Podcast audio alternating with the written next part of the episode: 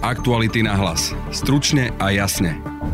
Policajný prezident Štefan Hamran povýšil vyšetrovateľov kauzy očistec. Šéf tohto týmu Lubomír Daňko sa stal riaditeľom NAKA a funkciu dostal aj stále ešte obvinený vyšetrovateľ Jan Čurila. Budete počuť policajného prezidenta. Personálnu politiku na prezidiu policajného zboru nebude robiť generálna prokuratúra, ale bude robiť Štefan Hamran ako policajný prezident. V druhej téme podcastu sa pozrieme na nové opatrenia, ktoré schválila vláda pre blížiacu sa Omikron vlnu. Budete počuť Mateja Mišika z ministerstva zdravotníctva. Zavádza sa nový režim, režim OP+. O opatreniach sme sa rozprávali s členom konzilia odborníkov Jozefom Šuvadom. Museli by sme sa testovať pred každou akciou, ako je to v niektorých iných krajinách. To znamená, vtedy by sa to dalo nastaviť aj takto. Vzhľadom na to, že u nás to možné toho času nie je, tak je potrebné zvážiť režim, ktorý by bol teda optimálnejší a je to práve tak, ako som povedal, teda, e, že ten test tam vypadol. Práve počúvate podcast Aktuality na hlas a moje meno je Denisa Hopková. Novým riaditeľom Národnej kriminálnej agentúry pod Štefanom Hamranom je Ľubomír Daňko. Ten viedol vyšetrovanie kauzy očistec, teda aj policajného ex-prezidenta Tibora Gašpara a údajnej organizovanej zločineckej skupiny okolo Norberta Bedera. Je to pracant a tie referencie od jeho bývalých kolegov nadriadených sú identické.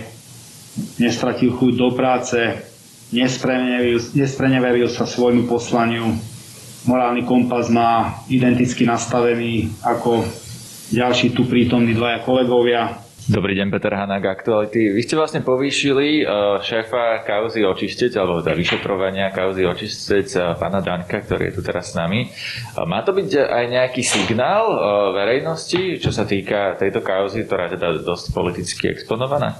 Tak áno, on šéfuje tomu očistcu a myslím si, že tam odviedli kus poctivej práce. Uvidíme, však tento rok bude prelomový, prípad je na súde, ale tá práca, ktorú tam odviedli, je naozaj znamenitá. A áno, je to aj signál, ktorý smeruje k tomu, že ľudia, ktorí tu odviedli kus poctivej práce, ktorá je potvrdená aj, aj prokurátormi, aj súdmi, aj kolegami, aj vyšetrovateľmi, tak takí ľudia si zaslúžia šancu. Okrem toho, Lubo Danko splňa všetky predpoklady na to, aby sa stal funkcionárom.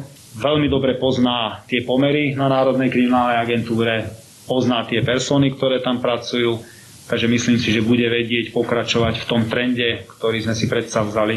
Hovoríte o, akejsi dôvere k políciu, ale tým, že práve tento signál vysielate, tak znamená to, že u časti spoločnosti, ktorú, ktorá je teda dosť vlastná, počujeme ich vlastne každý týždeň, to nebude vyzerať ako signál k obnove dôvery? Mňa zaujíma tá časť spoločnosti, ktorá má kritické myslenie a ktorá počúva argumenty. Jednoducho presviečať ľudí, ktorí nepočúvajú argumenty a myslím, že myslíme na identickú časť alebo okruh ľudí, ktorí sú mimoriadne hluční na tlačových konferenciách.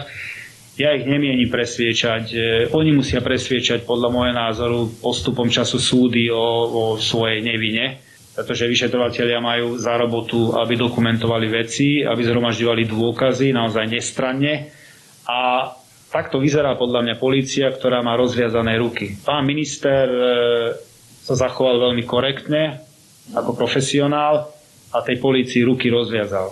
Takže dodatočne ešte raz ďakujem, lebo to bol veľmi dôležitý. To bol podľa mňa kľúčový okamih toho celého príbehu, že či bude mať niekto odvahu rozviazať polícii ruku. A to, že dnes niektorí sú mimoriadne hlasní na tých tlačovkách, to im nepomáha. Oni musia presviečať nie širokú verejnosť, ale musia presviečať v prvom rade orgány činné v trestnom konaní a v konečnom štádiu súdy o svojej nevine. Pretože tam sa budú skladať účty a tam sa bude dokazovať, či niekto je alebo nie je vinný a tam sa bude rozhodovať samozrejme aj o vine a treste. My o tom nerozhodujeme. My dokumentujeme všetko, čo sa nám e, javí byť ako relevantné pre trestné konanie a posúvame to ďalej. Nie sú tu privilegované skupiny, aké tu boli v minulosti, nie, sú, nie je tu nejaká skupinka našich ľudí, ktorá tu úraduje a ktorá rozhoduje o tom, že kto bude a kto nebude stíhaný v rámci tejto spoločnosti. Dobrý deň, Mezihradský, televízia Markíza.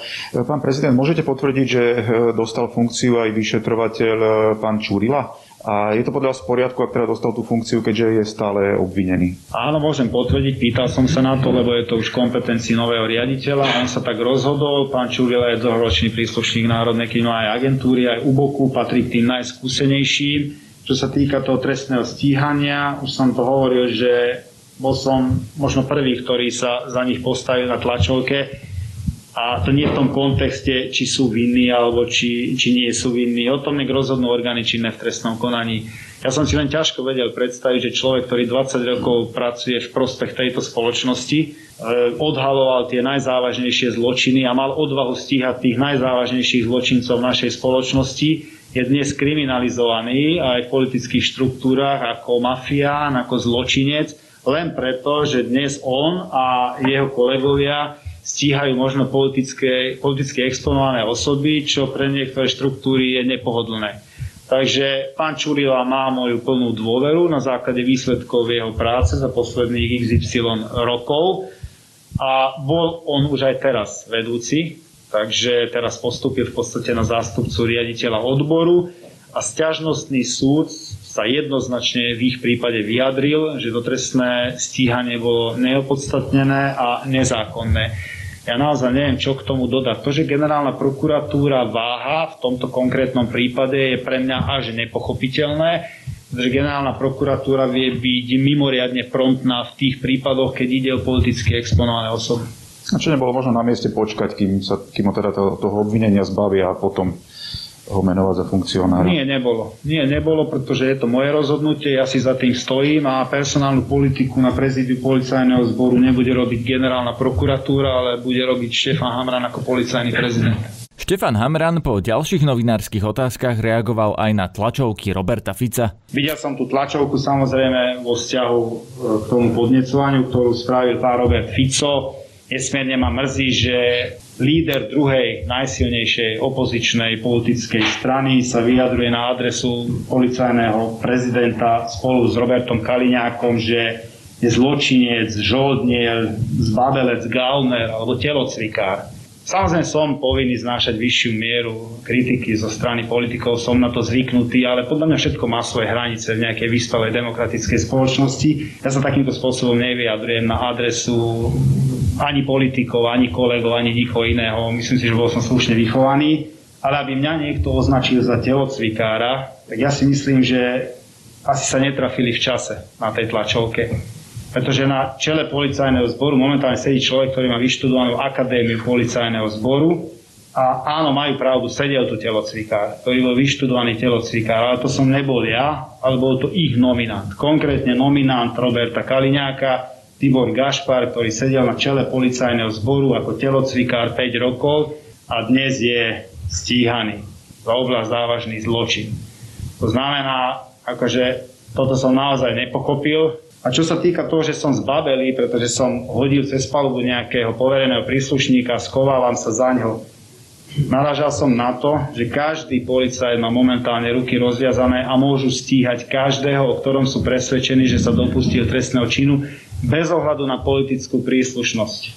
Ja za zbabele považujem, ak svojho priateľa, kolegu dlhoročného na chate hodíte cez palubu a chcete to hodiť na mŕtvého Milana Lučanského pretože on sa už nevie brániť. Človek, ktorý nosí emblem All for Milan, takého niečo by sa určite nemal dopustiť. Ale oni s tým nemali najmenší problém. A táto partia ľudí si dovolí policajného prezidenta označiť za zbabelca. Tak potom pravdepodobne máme úplne iný výklad termínu zbabelec. Ja vnímam toto, ja vnímam toto za extrémne zbabele, keď niekto sa chce vyhnúť trestnému stíhaniu a zbaviť sa trestnoprávnej zodpovednosti a je schopný to zhodiť alebo hodiť na svojho dlhoročného kolegu, označeného za priateľa, ktorý je po smrti. Tak toto je podľa mňa nechutné, zvrátené a určite zbabele. Aktuality na hlas. Stručne a jasne. Vláda na dnešnom rokovaní schválila nové opatrenia, respektíve tzv. COVID manuál. Najnovšie pribudne nový režim OP+, a zmeny platia aj pre prekonaných či očkovaných. Viac povie šéf Inštitútu zdravotných analýz Matej Mišík. Základná myšlienka je, že všetky školy, reštaurácie, prevádzky, služby, hromadné podujatia ostávajú otvorené, samozrejme s nejakými protiepidemiologickými opatreniami. Drobné zmeny nastali aj čo sa týka definície režimov, respektíve, že do ktorých prevádzok, aké sú podmienky na vstup. Zavádza sa nový režim, režim OP+, podobne ako je tomu napríklad v Nemecku, kedy v tomto režime sú osoby, ktoré splňajú podmienky režimu OP a zároveň buď majú booster dávku očkovania, alebo prekonali COVID, alebo majú e, čerstvý test. Ten OP plus režim e, sa bude využívať v nejakých rizikovejších situáciách alebo v nejakých neesenciálnych e, situáciách, kde je potrebné byť o niečo prísnejší. Prekonanie samotné bez očkovania bude platiť iba 90 dní, teda 3 mesiace od prekonania ochorenia. Režim OP, čiže očkovaná osoba alebo osoba po prekonaní covidu, s tým, že od prvého druhý sa platnosť tohto základného, tejto základnej očkovacej schémy skracuje e, na 9 mesiacov, podobne ako e, vo zvyšku európskych krajín. Od 19. januára budú platiť aj tieto nové opatrenia. Bude v nich ale zadefinované obmedzenie prevádzkových hodín vo všetkých prevádzkach a službách medzi 5. E, a 22. hodinou Hromadné podujatia sú delené podľa rizikovosti. Toto ste už zaznamenali, bolo to prijaté na vláde v pondelok s tým, že nízkorizikové podujatia, ktoré sú také, kde e, sedíme na fixnom mieste s respirátorom, nerozprávame alebo nespievame pri tom podujatí ako hostia, čiže tie opatrenie sa týka hostí hromadných podujatí, tak tam je obmedzená kapacita v režime OP buď na 100 osôb alebo 50% kapacity. Pri stredne rizikových podujatiach, pod ktoré si môžeme nejaké športové podujatia predstaviť alebo e, kino s konzumáciou, tak toto sú e, v režime OP taktiež ale s 25-percentnou kapacitou alebo maximálne 100 osôb. A pri vysokorizikových hromadných podujatiach, kde typicky nemáme respirátor na sebe alebo sa konzumuje, pohybuje, ako sú svadby, večierky a podobne, tak tie sú v režime OP a maximálne 20 osôb. Fitness, wellness, akvaparky, kúpele sú v režime OP+, a buď kapacitne maximálne 50 osôb, alebo minimálne 15 metrov štvorcových na jedného zákazníka z tej, z tej krytej e, plochy. A taktiež samozrejme platí, čo na úvod som hovoril o tých otváracích hodinách. Neesenciálne obchody, služby, múzea, galérie, výstavné siene sú v režime OP s podobnými otváracími hodinami.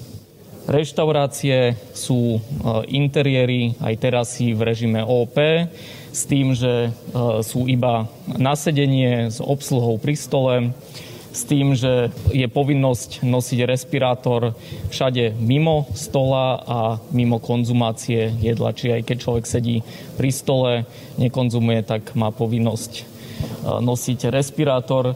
V režime základ je iba okienkový predaj. Na linke už vítam lekára a člena konzilia odborníkov Jozefa Šuvadu a témou budú nové schválené opatrenia. Dobrý deň, vitajte. Pekne vás pozdravujem, dobrý deň. Ako by ste vlastne zjednodušene vysvetlili ten COVID manuál, lebo on vyzerá na prvý pohľad tak, že sa vlastne otvára všetko, že v podstate bude otvorené skoro všetko, len to bude mať isté obmedzenia, či už kapacitné, alebo podľa toho, v akom režime sa budú nachádzať. Ale vyzerá to ako keby skôr, že všetko uvoľňuje. Ono vyzerá to možno na prvý pohľad takto, na druhej strane tá biológia toho vírusu je veľmi špecifická a ona nás v podstate vypne v jednotlivých tých nastaveniach, v jednotlivých oblastiach života na nejaký čas tým, že drevá väčšina ľudí prekoná tú infekciu a minimálne na 5 až 7 dní z toho obehu ako keby vypadneme. Hej. To znamená, že keď chceme zabezpečiť plynulý chod služieb a spoločnosti, tak musíme tomu prispôsobiť niektoré, niektoré nastavenia. Tým, že vieme, že treťodávkoví alebo teda um, ľudia, ktorí prekonali ochorenie a majú napríklad dve dávky alebo tí, ktorí teda neprekonali ochorenie a majú tri dávky očkovania proti COVID-19 z sú podľa štúdií nízkorizikový v zmysle ťažkého priebehu a potreby intenzívnej zdravotníckej starostlivosti alebo vypadnutia na dlhšiu dobu z, zo svojej práce alebo zo služieb v tom kontexte verejných, verejného nejakého dobra. Práve v kontexte tých, ktorí zaočkovaní nie sú alebo majú dlhšiu dobu odočkovania alebo majú nejaké ťažkosti. Takže to otvorenie má svoje rácio aj v tom, aby sme ad jedna zohľadnili, že nemá zmysel robiť lockdown celonárodný hej, v tomto kontexte. Ako keby ten lockdown sa sám urobí uh, tou biológiou povahy toho vírusu a to, že niektorí budeme mať príznaky a ochorieme. A na druhej strane to, aby boli zabezpečené niektoré služby a možnosti poskytovania uh, starostlivosti, tak je potrebné, aby tí ľudia mohli tie veci normálne uh, vykonávať. Práve preto je tu nastavené to odlíšenie tých jednotlivých kategórií, či už teda OTP, OP alebo OP+. Vieme, že tie najrizikovejšie, tak tie sú, tie sú vlastne klasifikované ako OP+, kde vieme, že teda by ich mali vykonávať alebo možno sa ich zúčastňovať hlavne tí, ktorí sú teda už buď tromi dávkami zaočkovaní alebo dvomi dávkami a boli prekonaní, plus teda majú test, to znamená, je to najbezpečnejšia populácia, ktorá je najmenej riziková preto, to, aby ochorela jedna a na druhej strane najmenej a najkračšie by mala vyučovať teda vírus a prenášať ho najkračšiu dobu na iných. V novom OP plus režime práve vypadli tí testovaní, ktorí doteraz niekedy aj mali možno, že neboli očkovaní, ale otestovali sa mohli ísť na nejaké podujatie a tak, tak v podstate tam ide o to, že je obava, že by sa nakazili tam, alebo že by infikovali aj tých očkovaných, lebo niekto by vám možno povedal, veď som čerstvo otestovaný, tak ja dobre viem, že nie som pozitívny, keď veríme tomu testu. Áno, vzhľadom na to, že vieme, že to reprodukčné číslo je veľmi vysoké a teda ten prenos môže byť behom pár hodín, dokonca až na úrovni minút Ehm, a teda aj do príznakov je to oveľa kratšia doba, ako je to pri delte, dajme tomu. Takže v tom kontexte vnímania biológie Omikronu vnímame, že je nie celkom logické, aby sme akceptovali testy, ktoré máme nastavené na národnej úrovni, či už z dôvodu zabezpečiteľnosti, dostupnosti a tak ďalej. Antigen napríklad 48 hodín, PCR 72 hodín. Museli by sme sa testovať každý deň, museli by sme sa testovať pred každou akciou, ako je to v niektorých iných krajinách. To znamená, vtedy by sa to dalo nastaviť aj takto. Vzhľadom na to, že u nás to možné toho času nie je, tak je potrebné zvážiť režim, ktorý by bol teda optimálnejší a je to práve tak, ako som povedal, teda, e, že ten test tam vypadol. Áno. No práve tento OP plus režim je pri svadbách, oslavách, čiže tam, kde sa aj združuje veľa ľudí, ale napríklad platí aj pri fitness či wellness centrách, čo by teda možno niekoho zaskočilo, pretože tam si to vedia možno aj tí majiteľia odsledovať, môže tam byť aj menej ľudí. Prečo práve to tak? Vy ste toto vysvetlili ľuďom, že, že práve OP plus režim platí napríklad pre fitness centra. OP plus režim sme navrhli aj pre fitness centra, vzhľadom na to, že každý, kto má skúsenosť, či už jednorazového alebo opakovaného cvičenia v týchto prevádzkach sa stretáva s tým, že pri samotnej či už teda mm, záťaži alebo či zdvíhaní e, ťažších bremien alebo naopak pri vykonávaní kardia e, dochádza ku zvýšenej cirkulácii vzduchu a teda zvýšenie dýchame a vydychujeme tzv. aerosol, teda malé čiastočky e, do, do priestoru. To znamená, že ako keby tá aktivita samotná, keďže nie sme schopní mať mnohokrát respirátora správne ho nasadený počas toho cvičenia, je sama o sebe riziková. Takže práve preto a chceli podporiť, aby bolo možné mať otvorené a vieme, že v kontexte sú tí, ktorí sú zaočkovaní tromi dávkami alebo teda a sú otestovaní alebo sú prekonaní a dvomi dávkami a otestovaní. Keď niekto prekoná COVID, doteraz mu to platilo 180 dní, no najnovšie od pozitívneho výsledku to bude sa uznávať len na 90 dní, plus teda zaočkovanosť bude najnovšie platiť len na 9 mesiacov a nie na rok. Prečo uh, prichádzajú tieto zmeny? V kontexte toho, že uh, sme členským štátom Európskej únie a teda aj na Európskej komisii sa detailne preberajú mnohé opatrenia jednotlivých krajín a nastavuje sa ako keby aj dlhodobá stratégia cezhraničného styku, preto aby sa nemuseli zatvárať už hranice pri eventuálne nových vznikoch alebo vývojoch nových variantov koronavírusu. Do budúcna, tak vlastne aj Európska komisia schválila práve takýto prístup na základe dôkazov, ktoré sú založené na výskume a takisto aj na základe teda tej stratégie, ktorá by mala byť platná pre udržateľnosť. Tých 90 dní práve preto, lebo vieme, že už nás nechráni prekonanie jednotlivých ochorení pri jednotlivých typoch e, koronavírusu, napríklad, e, ktoré boli v minulosti, vrátane delty, voči Omikronu.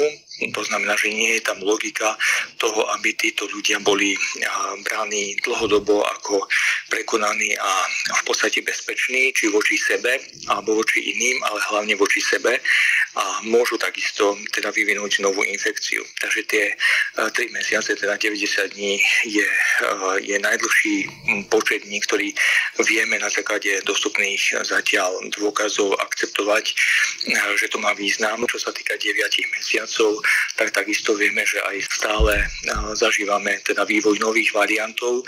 A práve preto, že už vieme aj trošku o tej dĺžke tej pretrvávajúcej imunity na bunkovej úrovni, je tých 9 mesiacov ako keby maximum to, čo vieme deklarovať, je, že tí ľudia sú chránení alebo sú v nejakom zvýšenom bezpečí a nižšom riziku voči opakovanej infekcii alebo voči nejakým komplikáciám súvisiacim s prípadnou infekciou. Toľko k novým opatreniam člen konzilia a lekár Jozef Šuvada. Ďakujem pekne.